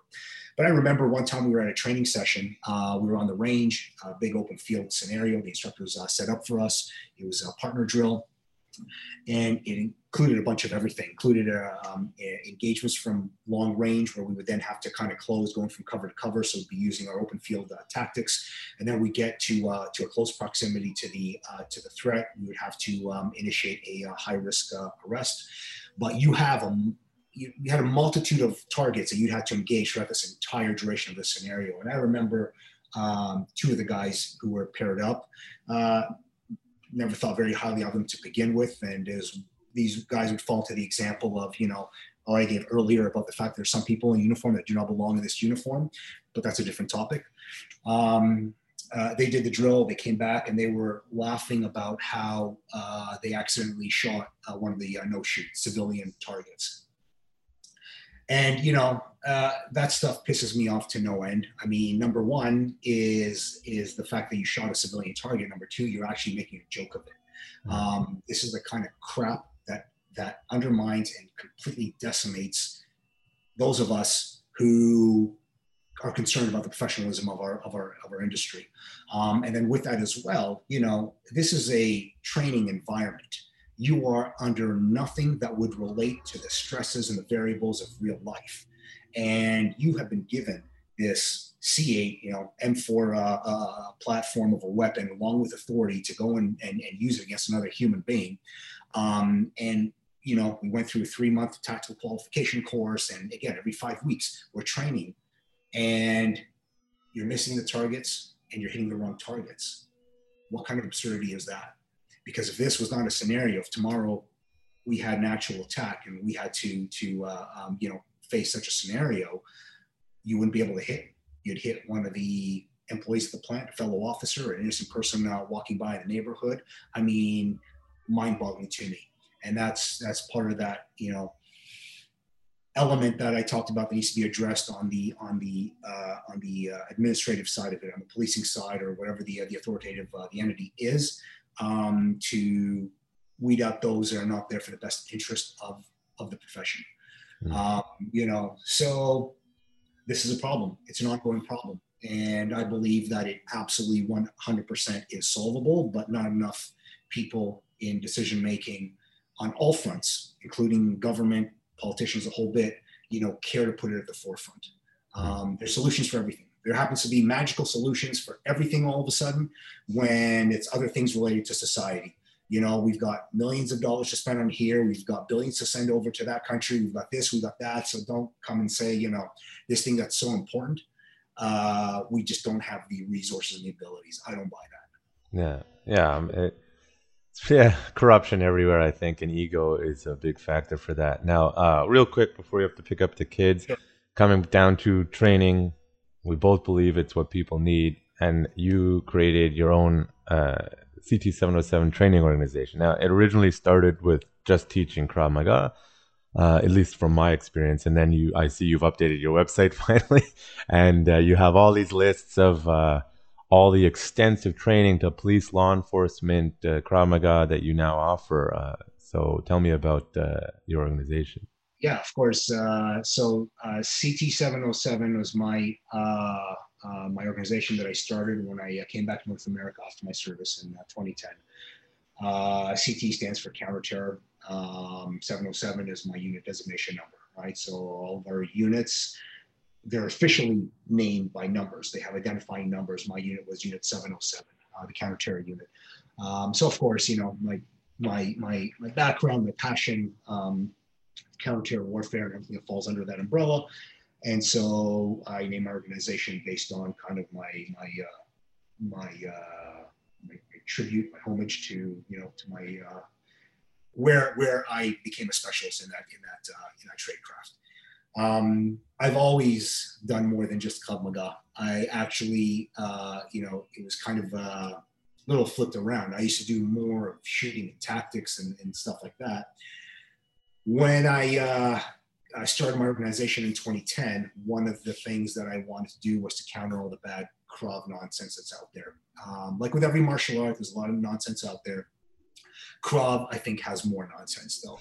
Uh, maybe it's because it's the youngest of all the systems out there. You know, it's very popular. Yes, um, the, the, politics, the, the, nonsense goes on in martial arts the same everywhere. But we seem to have a lot more of um, issues in Krav that are kind of unique to Krav, uh, ranging from so many different types of Krav out there, so many different organizations and methodologies and systems, and so many claims instructors, you know, claiming to have been special forces members, and, and some claims even just far more exuberant, nonsensical. You know, uh, I won't mention names for the sake of just kind of keeping things clean here, but you know, instructors with all these stories of, um, you know, having been in Rambo ambushes and survived uh, against thousands of, uh, of uh, terrorist attackers, and and uh, were were asked by the IDF to revamp the Krav Maga program, and uh, came up with this Krav Maga program that became the the uh, true Krav program for the elite special forces of the IDF that nobody knows about, and blah blah blah blah blah, and all this crap, you know. And I, my, my position is funny because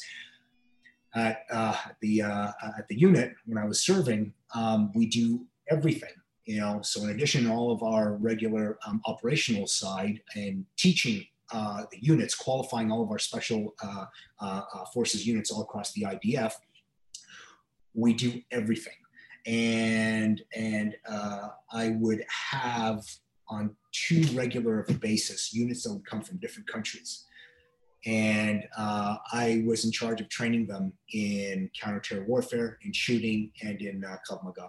And so many times it would just get so nauseating to me, you know, the questions about, well, what about this instructor and what about that Krav system? You know, we had a guy come in and train us uh, at our unit uh, back in whatever country, and uh, he claims this and that, Special Forces IDF, and this is the Krav Maga system that you guys apparently use, and it has nothing to do with Krav, and it is all BS. And I would just, I would, I would, I would have to contend with that, and I would experience that uh, uh, too often, you know. So I wanted to do my part on setting things straight with real Krav Maga, authentic Krav Maga, and the way that we do Krav in in our special forces. What we do at the uh, at uh, the counterterror school is very different from the Krav and the rest of the IDF as well. And our instructors come from a different uh, um, uh, lineage of qualification, certification requirement as well. Um, but that was kind of my goal. So I started my certification uh, program, uh, my uh, instructor certification program, which is based on my system. My system, yes, it is Krav Maga, and I do call it Krav Maga, but it's based on all the other facets of my background as well. My martial arts background, you know, I've been very, very um, fortunate to have followed the track that I have in life between Krav Maga and Do and Filipino martial arts and American Kenpo karate. And I've had instructors in all these different um, uh, uh, systems as well that were just geniuses and so well versed when it came to the um, the realities and the science of, uh, of uh, you know conflict and, and fighting. And I picked up so much. And that coupled with my operational experience and all my service experience, um, you know, as a law enforcement officer, as a special uh, counter-terror operator in, in the IDF, um, I just put all that together. I have my methodology, you know, people agree with it, don't agree with it. It is what it is. Um, but I have kind of my my uh, my system that I uh, put together, and that is what my uh, my certification uh, program is uh, is based on. And then with that, we do counterterrorism training, everything from tactical operations to hostage rescue operations, active shooter intervention, uh, suicide bomber and explosives um, interdiction. Um, you know everything in that in that facet. That's my passion, and that's what uh, that's what we're about. And so that's good. We're able to, uh, you know, I finally uh, was able to get my website revamped to uh, reflect everything a little bit more. Uh, yeah, no, as because uh, I remember when I first started, I, I, can't remember 2012 or 13. I did, first did the course in uh, Connecticut, I believe, and uh, as I said earlier, it, it changed how I looked at everything, right? And you know, coming uh, from a major organization and then sort of opening my own school and then developing um, finding your teaching style that works for you your personality uh, is it can be difficult for especially someone like me who doesn't just like to do what he's told in traditional uh, Jewish Israeli fashion. But I think the, the, your teaching methodology, as I said, really helped me develop to a more if it doesn't work, get rid of it. I changed my curriculum like four times to be a bit more refined. Also modified because teaching a civilian school is a little bit different. Uh, how do I develop my students? What don't I need to teach them? You know, add in a technique because uh, the smaller students need that technique versus the bigger student. You know, but just that willingness to adapt and change, and, and that the why, uh, which is not normal for the uh, even a lot of martial arts, right? So I appreciate what you what you've done with the organization. Love to come out to more training, but you know, time and money, it's always a thing. Yeah. yeah. Um, is there any parting words or things you want to get out there that we didn't cover? It's important to you. Uh, not specifically. No, I, I appreciate uh, the uh, uh, the time here. I always love discussing, uh, you know, this uh, this stuff. Everybody should get out there and train like your life depends on it. You are responsible for the safety of yourself and your loved ones. Nobody else is responsible for that. So, you know, um, go out there, find a good school, find a good instructor, and and train and uh, do your part to uh, be good in this world and help each other out and uh, make the world a better place for everybody. I think the fight is on now between good and evil, and everybody's yeah. got their sides, and everybody has to do their part. You know, so uh, that's all the words of wisdom I can come up with right now. Yeah, sounds good to me. Uh, what's the best if people want to get in contact with you to do any kind of training? What's the best method? Uh, the easiest is just through uh, through the website www.ct707.com. Charlie Tango 707.com. How military. well, thanks for coming on, and uh, we'll have to have you on again in, in the future and expand on uh, more topics. It's been a pleasure. Good seeing you and speaking to you again. All the best. Stay safe, and uh, we'll chat soon.